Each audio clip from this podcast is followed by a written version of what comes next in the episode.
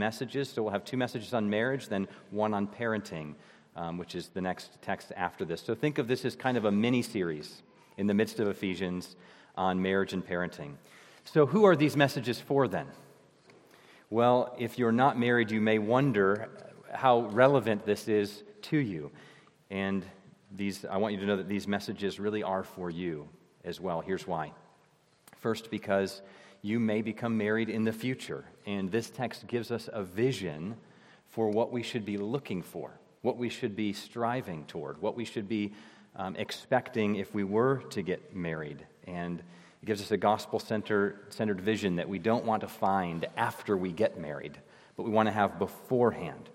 Maybe you've been married before, and if that's the case, there's still a lot of learning that you and we all have to do. There's maybe some unlearning that needs to be done as well, right? Because no one's ever fully lived out the vision of marriage that we're going to see in this text. Second, if you are membered here at Zionsville Fellowship, then those who are married here need you.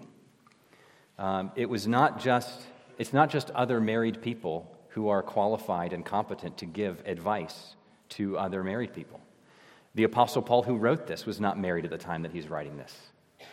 And so we need, we need one another to encourage one another. And really, the struggles and challenges that someone faces in their marriage and in their family have so, much, um, so many parallels with the struggles that we all face in other areas of our life as well, right? The need to forgive, the need to repent, the need to find our hope in Christ, the need to hope the best, the need to fight a judgmental, critical, suspicious spirit, the need to love and serve well.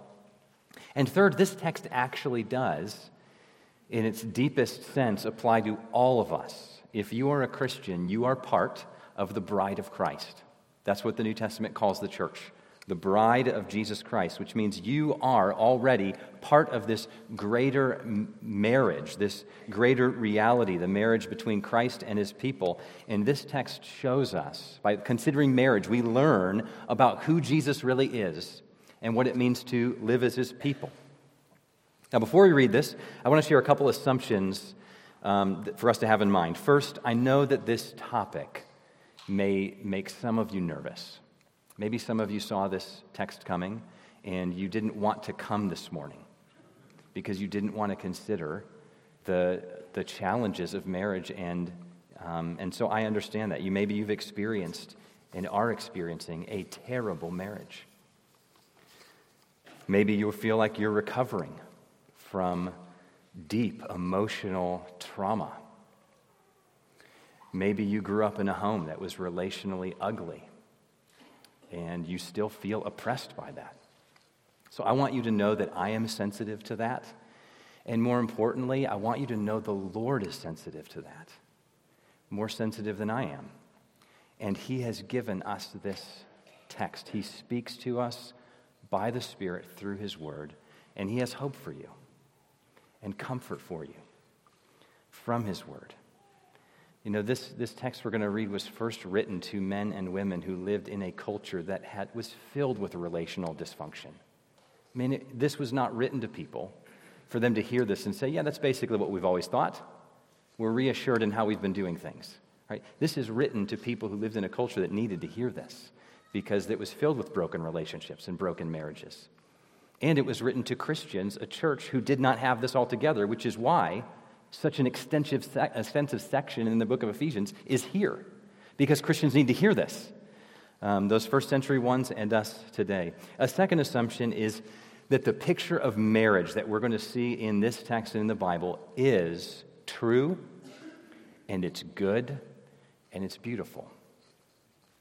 We believe that God created us and that marriage is his idea. We didn't think this up at some point in human history and all kind of start to agree that it's a good idea and spread from culture to culture. It was a gift from the beginning in Genesis 2. This is God's design. And this vision of marriage, if rightly understood and faithfully carried out, two big assumptions there, right? But if rightly understood and faithfully carried out, this vision leads to flourishing for men and women and societies as a whole. And it's actually beautiful. Now, our culture, of course, would say right now this is not good, this is not true, And this is not beautiful. So let's just all be aware that, that what we're going to be considering this morning is entirely out of step with so much of what we've been thinking as a culture. Um, and if that's what you've been thinking as well about the biblical vision of marriage, I encourage you to consider that maybe this vision that we're going to see from the Bible is actually different than you thought it was. Um, that may be different than anything you've experienced. Maybe the biblical vision is actually more beautiful than you were thinking before. So I encourage you to give it a hearing. So let's read this text now together Ephesians 5 22 to 23, and then go from there. Wives, submit to your own husbands as to the Lord. For the husband is the head of the wife, even as Christ is the head of the church, his body, and is himself its Savior. Now, as the church submits to Christ, so also wives should submit in everything to their husbands. Husbands, love your wives, as Christ loved the church and gave himself up for her, that he might sanctify her, having cleansed her by the washing of water with the word, so that he might present the church to himself in splendor, without spot or wrinkle or any such thing, that she, the church, might be holy and without blemish. In the same way, husbands should love their wives as their own bodies. He who loves his wife loves himself. For no one ever hated his own flesh, but nourishes and cherishes it, just as Christ does the church, because we are members of his body. Therefore, a man shall leave his father and mother and hold fast to his wife, and the two shall become one flesh.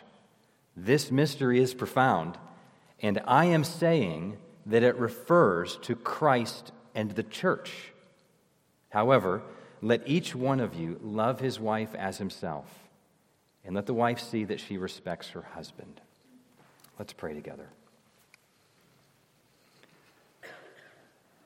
Our Father, we come to you filled with our own inadequacy and need, and we pray that you would do what you love to do, which is to transform us by your Spirit through your word. So please cause our imaginations and hearts to be captured by this beautiful vision of true marriage and this gospel image and picture of Christ in the church. And we pray that that would begin to transform us in ways that we couldn't have planned or predicted. We pray that you would bring healing and light to darkness and give comfort to those who need comfort, hope to those who need hope, conviction and challenge to those who need to be convicted and challenged. And we pray that in all of this, you would display your love and your glory in Jesus and cause us to behold you with wonder and to, with great joy, seek to be transformed by the Spirit. Amen. All right, well, here's where we're going to head this morning and next Sunday. This morning, we're going to consider from this text the nature of marriage, the purposes of marriage, and the deepest meaning of marriage. And then next Sunday, we're going to look at the roles of marriage and the power to pull it off, the power for, for marriage, right? So the roles of husbands and wives, and then the power to pull it off. And just a heads up this, this morning, since we're going to be considering kind of this big picture what is marriage? Why does it exist? What's its deepest meaning? It may not seem at first to be very practically oriented. I don't think I have a single recommendation for you or direct practical application from the text this morning. Um, and I'm not really going to give advice this morning. Plenty of that will come next Sunday. But this is an incredibly practical message, nevertheless. Um, because this vision of marriage that we're going to see here, if we grasp it, is incredibly transformative and inspiring. So I think of how I grew up loving basketball and how I'd watch Michael Jordan play or Allen Iverson play I can still even have a memory of watching Allen Iverson in a commercial just do this incredible move. And then I think I just stopped what I was doing and went out to my driveway, trying it out. I don't have video, thank goodness. It didn't turn out well, but I was, my imagination was captured by them. And, you know, watching Michael Jordan play, watching Allen Iverson play, I wasn't, you know, they weren't, they weren't pausing giving a workshop for me right? They weren't giving practical advice, they weren't giving tips, they were just doing what they were doing, putting this vision of the beauty of basketball in front of me, and it just propelled me to go try to see if I could make it happen and to get out there and give it a shot and to, to put away some of my own um, bad ways of playing basketball and attempt to kind of be like them and reflect them and to become a little bit more like this beautiful image that I saw. And so when we see something as it's meant to be, then it inspires us to make it a reality in our own lives. So we don't even need advice or practical tips in order to get going in the right direction, right? Advice is important, but you need both the gas pedal and the steering wheel, right? Just the steering wheel and directions and navigation won't give you anywhere if you don't have gas in the car, right? So this is like the gas pedal this morning. Next week there might be more steering added, but we'll at least head in the right direction and get moving there. So this morning, the nature of marriage, the purposes of marriage, and the deepest meaning of marriage. So, first, the nature of marriage. What is it? How do we understand marriage? How do we define marriage? We haven't had to answer that really clearly uh, much until recently, and that's because the basic definition of marriage had been assumed in our culture. So, regardless of whether or not people took the Bible seriously or followed Jesus, there was kind of a general shared understanding of what this thing we call marriage is. But in recent decades, right, there's been a widespread shift. And one of the key questions in our culture today is simply what is marriage? Right? Even more fundamental than who should be married, how many people can be married, what, what different sexes can get married. Really, at the heart of all of that is the question what is it? What is marriage? Is it definable? And if so, what is it? And then from there, implications flow. And the key answer to this text in the Bible is actually right here in verse 31. We'll actually be spending all of our time mainly considering verses 31 and 32, and then next week the, the whole. But he, this is the most foundational sentence in the Bible for understanding the nature of marriage. If you have another proposal for a different verse, I'm open to that. As far as I can tell, this is it. And it says this you can read it with me. Therefore, a man shall leave his father and mother and hold fast to his wife, and the two shall become one flesh. Now, this isn't something that Paul, the, the apostle who's writing this, made up. He's actually quoting from the Old Testament here. He's quoting from the opening pages of the Bible from Genesis chapter 2, verse 24. Jesus quoted this verse as the foundation for his teaching on marriage and divorce in Matthew chapter 19. The Apostle Paul's quoted this before in speaking of the significance of sexual integrity. And here he brings it up again when he talks about marriage. And so here's how I define marriage from this text. Not a perfect definition, verse 31 is perfect. But here's a, here's a shot. Marriage is a covenantal union between a man and a woman. That's what marriage is. It's a covenantal union of a man and a woman. So let's walk through that in three parts. First, it's covenantal. Marriage is a covenant, not a contract. When we think about a contract, we think about something that is legally binding. But covenant combines both legal and relational aspects. So the relationship is obviously primary in a covenant, in a marriage covenant, and that's the point, right? The relationship is what's primary, but the legal aspect is also important because it actually serves the relationship. It creates a secure environment for the relationship to flourish within. It brings security to love. So we can think of it this way without a loving relationship, right, a, a legal contract would be empty. But without the legal covenant, the relationship is actually insecure. It's not stable because it would be dependent on you know, the emotional state of the man or the woman. So we miss this today in our culture. Our view of marriage has become largely about feeling, it's about the intensity of felt love rather than a commitment. So we see this in a movie called Out of Africa. In the movie, uh, the characters played by uh, Meryl Streep and Robert Redford are there. So Meryl Streep asks Robert Redford to marry her. And he says, Do you think I'll love you more because of a piece of paper? So just think about what that, what that assumes about marriage, right? Do you think I'll love you more because of a piece of paper? That assumes that marriage is for intensifying love, and a piece of paper, therefore, isn't necessary. Right? But this misses that marriage isn't a contract as well, it's a deep commitment. It's about securing our love, it's about promising that we will remain committed to loving, even when our feelings may ebb and flow. We also see this in the way many people think about vows today. Whenever I officiate a wedding, I discourage the couple from writing their own vows. Um, the reason is that because when they often do, they don't actually write vows. What they end up doing is writing expressions of their present felt love. Right? They express the emotional intensity of their present experience of love. They don't actually make vows, which are promises. Um, so, obviously, expressions of present love are important. Those should be communicated. Those should be communicated right around, perhaps during a ceremony, after. I mean, it, it's central, it's important, but those aren't actually vows. Vows are covenantal promises. They're not mainly statements of present love, they're promises of future love. And that's why they're so meaningful and significant. So the vows are actually my favorite part of a wedding ceremony. I've stood right here, and I just get this incredible privilege of having a man and a woman right here make these vows to each other. And that moment is my favorite moment of the whole wedding ceremony.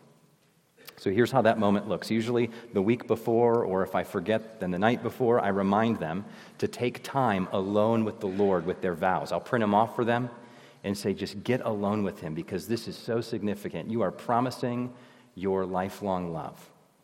And so pray that the Lord would empower you to do that. Pray that in that moment he would help you mean what you're saying. Ask him to, for, for all the help you need.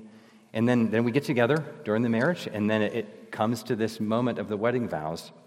And here's what I say At this time, you will make your covenant vows to one another before God and these witnesses. And then this is what we read With love, I take you, woman, to be my wife, to have and to hold from this day forward, to love you as Christ loves the church, to cherish you as I do my own body, to lead you as Christ leads me. You can see it echoes this text, right? With deep respect and honor willingly sharing every part of my life with you as you are now part of me, remaining faithful to you with God's help, encouraging you in our Lord, and being at your side according to God's word for the rest of my life.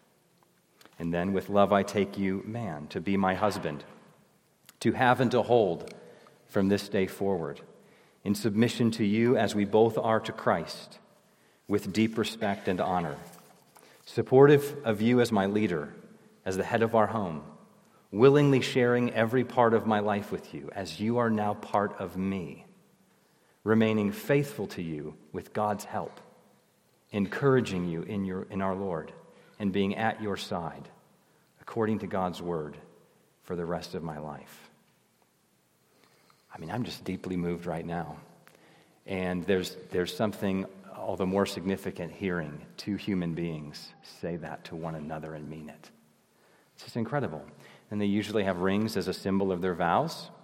The Bible doesn't require that one, but it's great. So here's what I say The couple has chosen rings as symbols of the solemn vows by which they have bound themselves together today. I think that's one of the most serious things I say, the whole ceremony. It might be the most serious. These rings are symbols of the solemn vows by which they have bound themselves together today. They are visible reminders to themselves, to one another, and to everyone around them that they are united to one another. And they have promised their faithfulness to one another for life. This ring is a symbol that I'm saying to myself, to Christina, to all of you, to everyone else, that I have promised her my faithfulness for life. And I'm bound to her. So this is intended to be a lifelong covenant. Not just expressions of present love, but promises of future love. Second, it's a union. This is a comprehensive union. Marriage joins two people together in a comprehensive way. Verse 31 says that they're joined together to become one flesh. The man leaves his father and mother and cleaves or joins to his wife. And there's strong language here, right? Joining together and becoming one flesh. So marriage joins two people together to become one relationally and socially, right? The husband leaving the father and mother to join to the wife. This is a joining together economically. They're now united together as a family unit, willingly sharing everything. There shouldn't be these little private, secret bank accounts, right? Willingly sharing everything together. Joined together physically. This union is to be ideally consummated by sex. It's a comprehensive union. Third, it's a covenantal union between a man and a woman. So we'll come back to this next week when we consider the roles of husband and wife. But verse 31, quoting Genesis 2, you can see it again a man shall leave his father and mother and hold fast to his wife.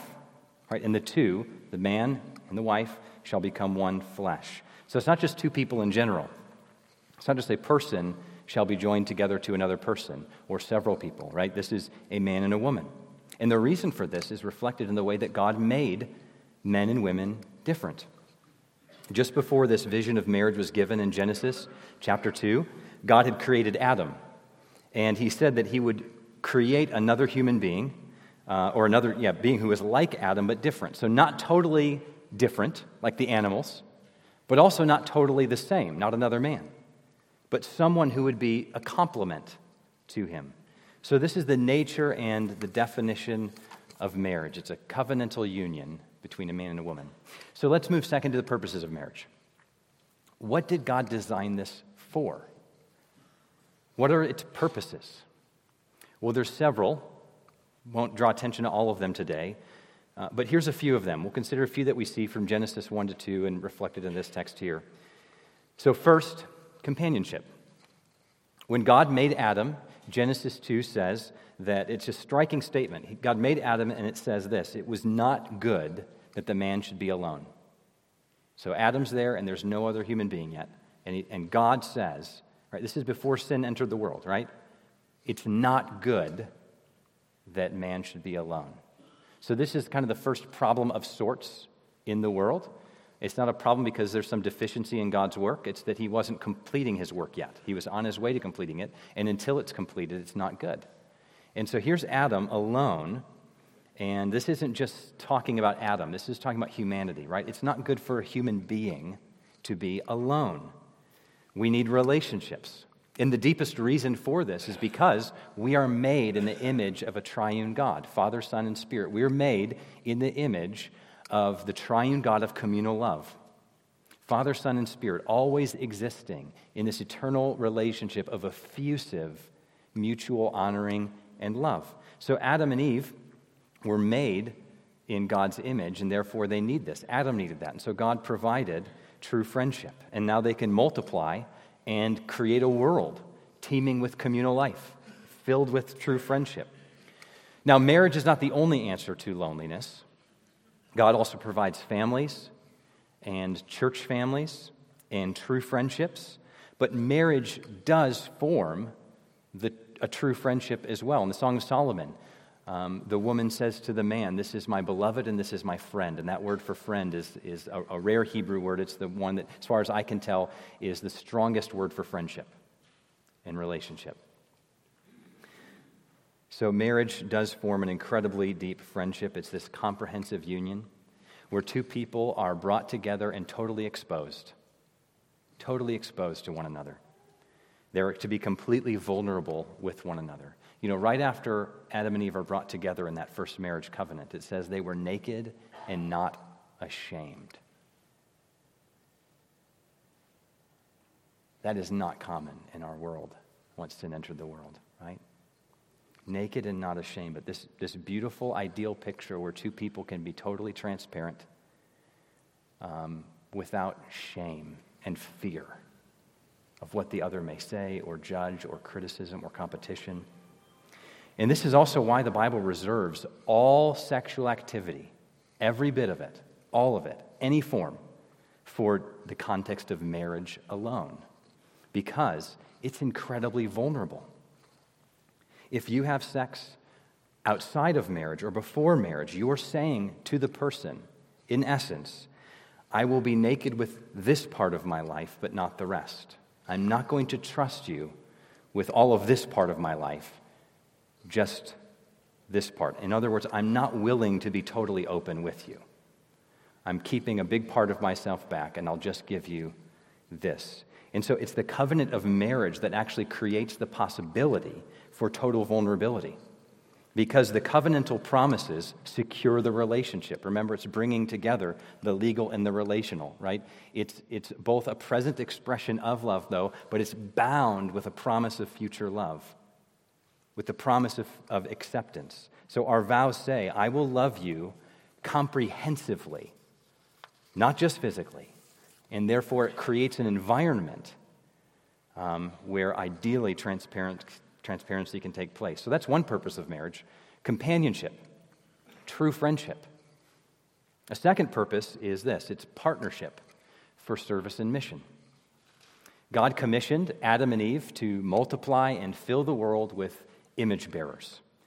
And he commissioned them to rule over all things, to subdue all things. So we're to make culture, we're to create, we're to design, we're to bring order out of chaos. We're to serve the world, we're to bless the world. This is a commission to humanity. But Adam wasn't going to be able to do that alone.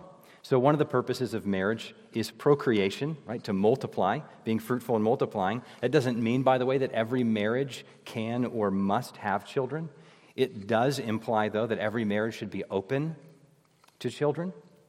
And when we get to the New Testament, we find that this kind of creational or cultural commission is modified. It now also includes making disciples. So think about it this way through marriage, the world is filled with image bearers, right? People who, who reflect God's image. They're made in God's image. But now that sin has entered the world, every one of those image bearers fails to reflect God's glory. We fail to reflect God's character. We fail to rule the world as He would rule it. And so now Jesus has come and He has lived this perfect, uh, reflective life that we fail to live. He died on the cross for our failures to do this. And then he rose again, and now he's pouring out his spirit to remake a new humanity in God's image, to perfectly reflect the character of God in the world. And so now, as those who have come to Jesus, we're being remade to reflect God's image, the image of Christ in the way that we live, and we're called now to make disciples. What's making disciples? Well, there's a parallel with that initial commission to be fruitful and multiply. And actually, the book of Acts picks up that language of being fruitful and multiply and applies it to the spread of the gospel and the making of disciples because what we're doing is we're making a new humanity. The Spirit, through us, through speaking the word of Jesus, is entering into people's hearts, giving them new hearts, bringing them into this restored relationship with God so they can begin to reflect God's image in the world. So we're remaking humanity by the power of the Spirit. So, in other words, this is partly why marriage is less central in the New Testament than it was in the Old. Because this future eternal kingdom, which Jesus says there will not be marriage, this has actually now dawned. It's actually broken into the present reality and world, and now we're called to make disciples, to fill the world with image bearers. We can do that by parenting, we can also do that through mentoring and disciple making relationships. We can do that in a myriad of ways because now we have a commission not just to multiply human beings, but to multiply disciples.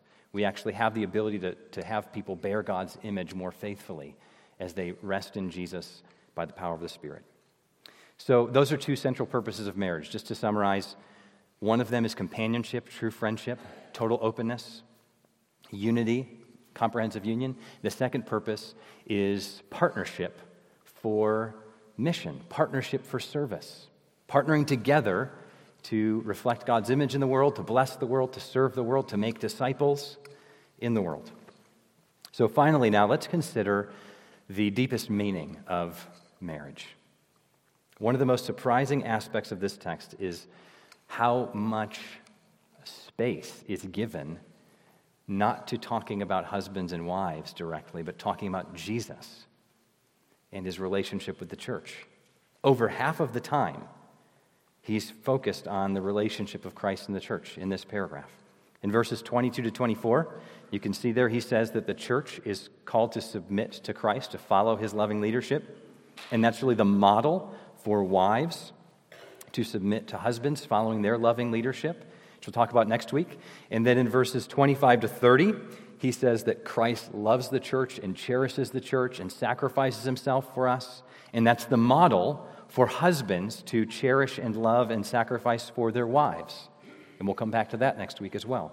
And then in verse 32, this is really the most incredible statement in this whole section. It's one of the most incredible verses in the Bible. So Paul has just quoted the essence of marriage from Genesis, right, in verse 31. Two shall become one flesh. Incredible. And then he says this. You can follow along with me. This mystery is profound, and I am saying that it refers to Christ and the church. So let's think this through. What refers to Christ and the church? What is he saying refers to Christ and the church? And the answer is marriage. He quotes this union of a man and a woman in marriage from Genesis 2:24 and then he doesn't say what I would expect him to say. He doesn't say marriage is a profound mystery. I mean, when I'm up here officiating at a wedding ceremony, it's just a profound mystery. Two people coming in as one, going to bed at night as, or coming in as two, going to bed as one. I mean, just this, this unity happens through that day. The Lord binds together through those vows. It's incredible. So, but Paul doesn't say marriage is a profound mystery, and I'm saying, and I'm talking about marriage.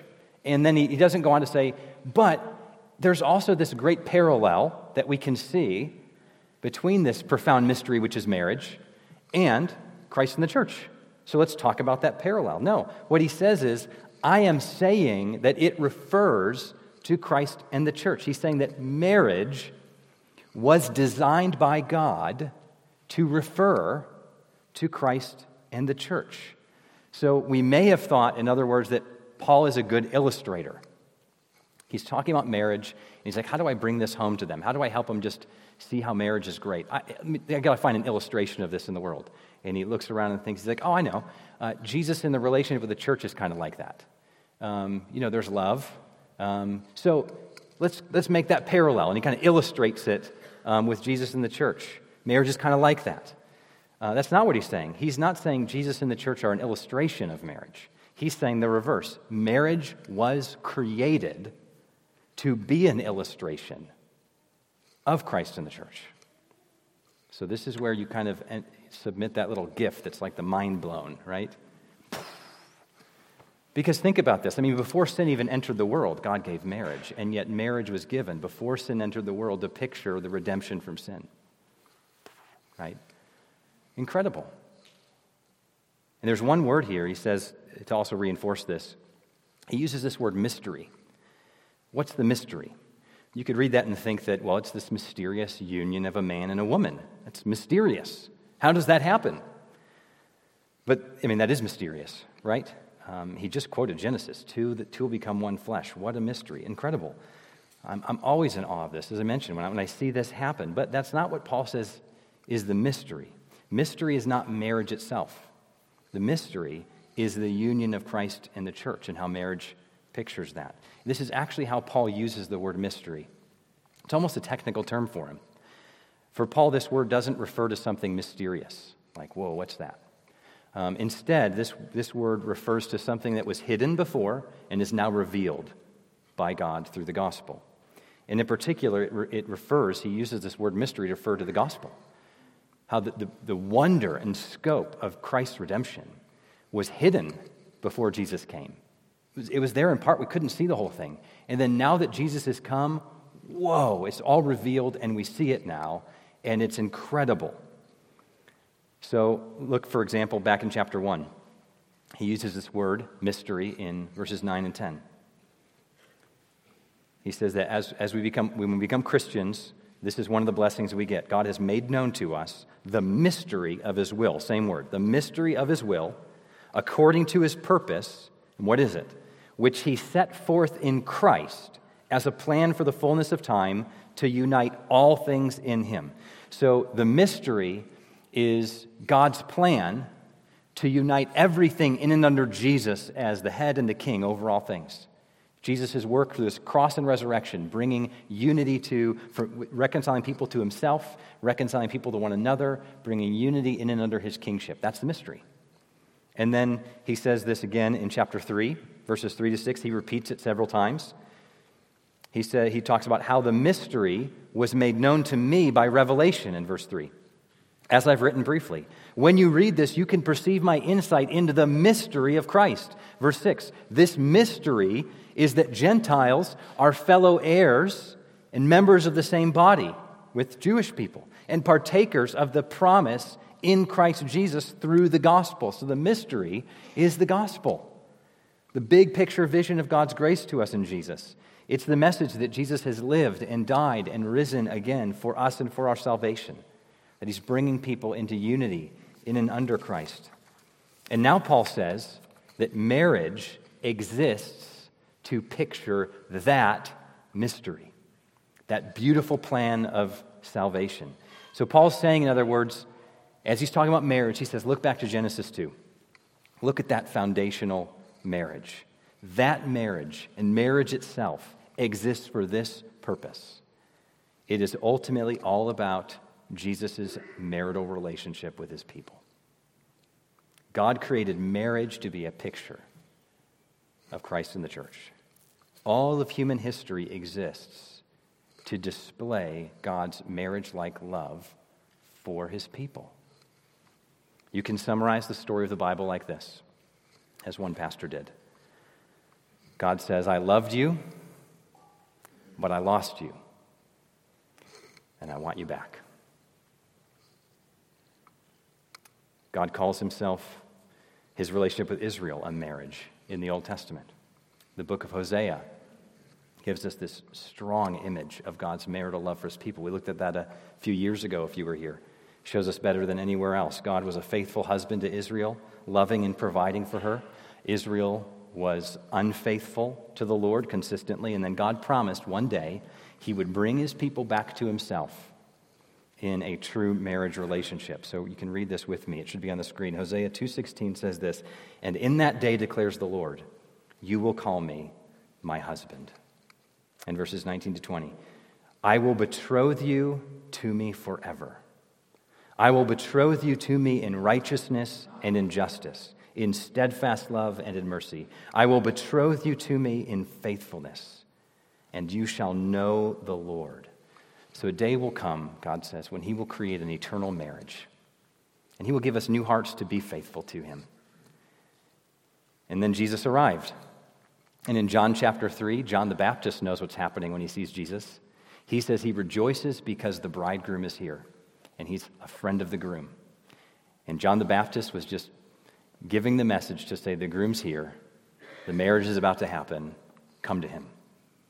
And Paul says repeatedly, that, the church and Christ have this marriage like relationship. He says to one church, I betrothed you to Christ, which is why he's so eager for Christians to be faithful to their husband.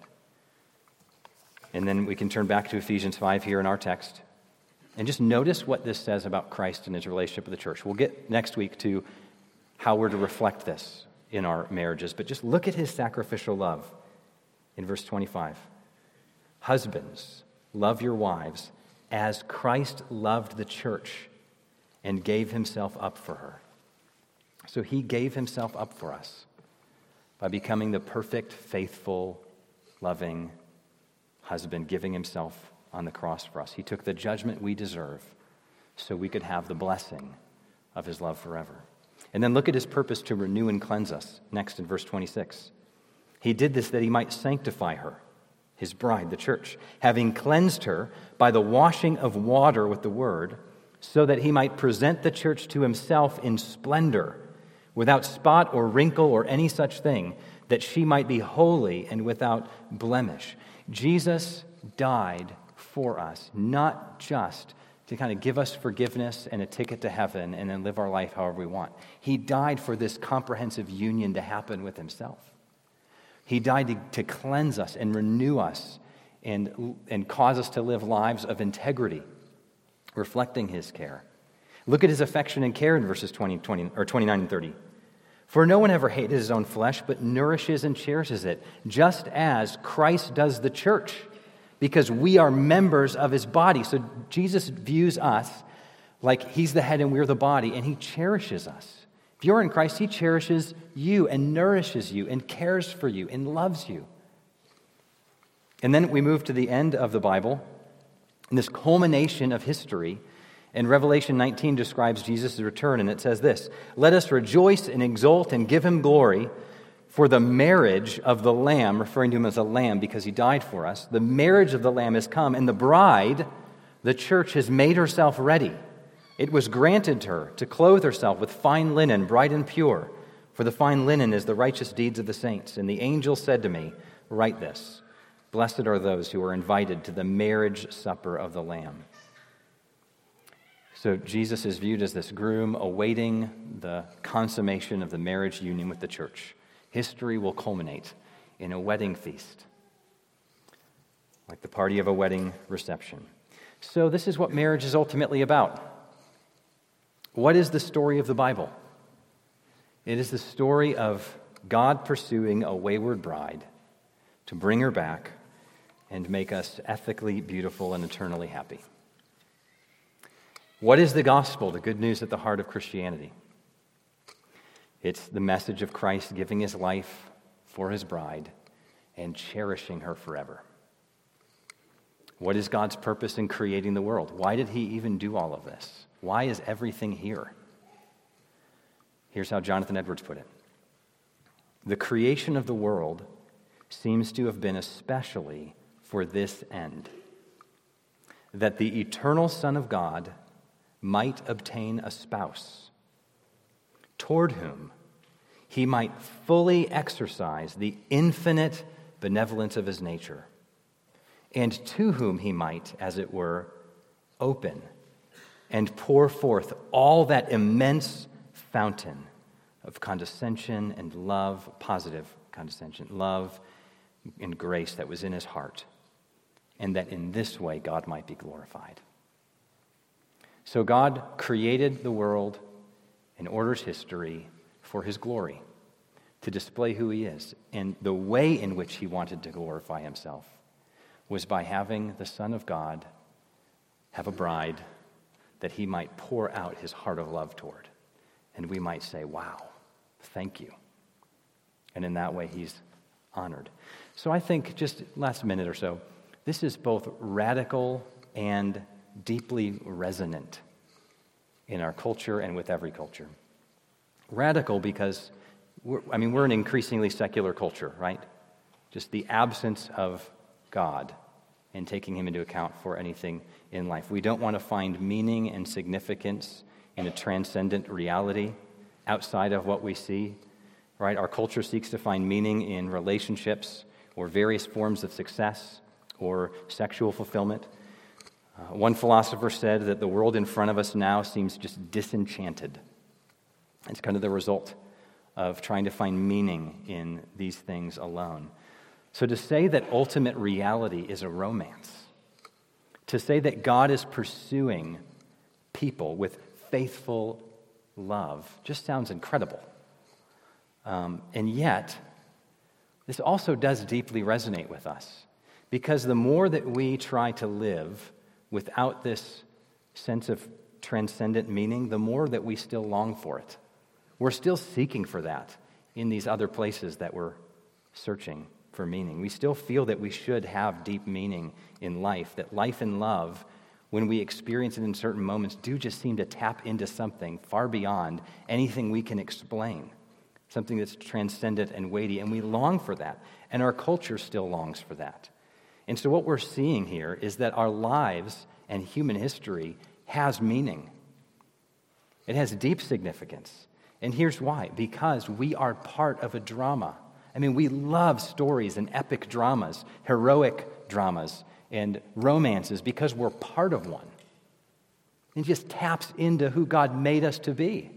That's why we love this stuff so much, because we're actually part of a story. All of human history exists to display God's glory and His grace. History is the truest, most epic romance story.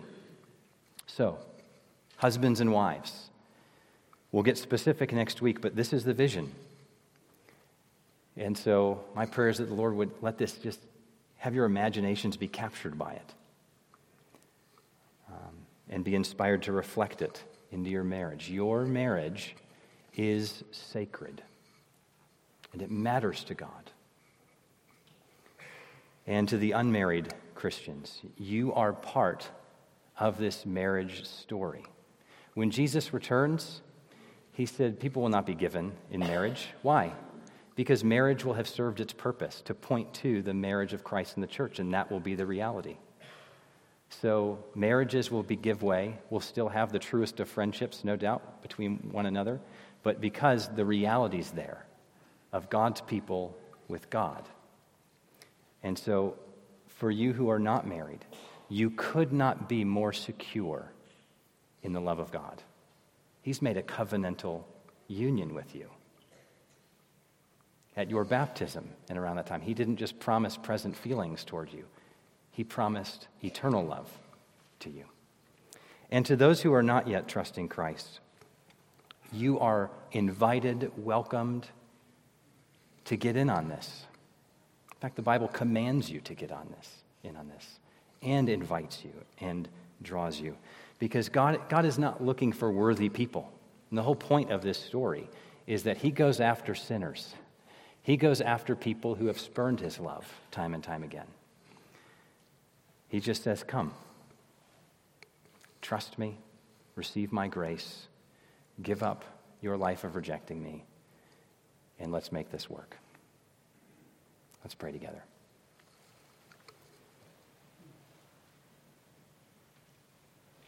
Our Father, we come to you.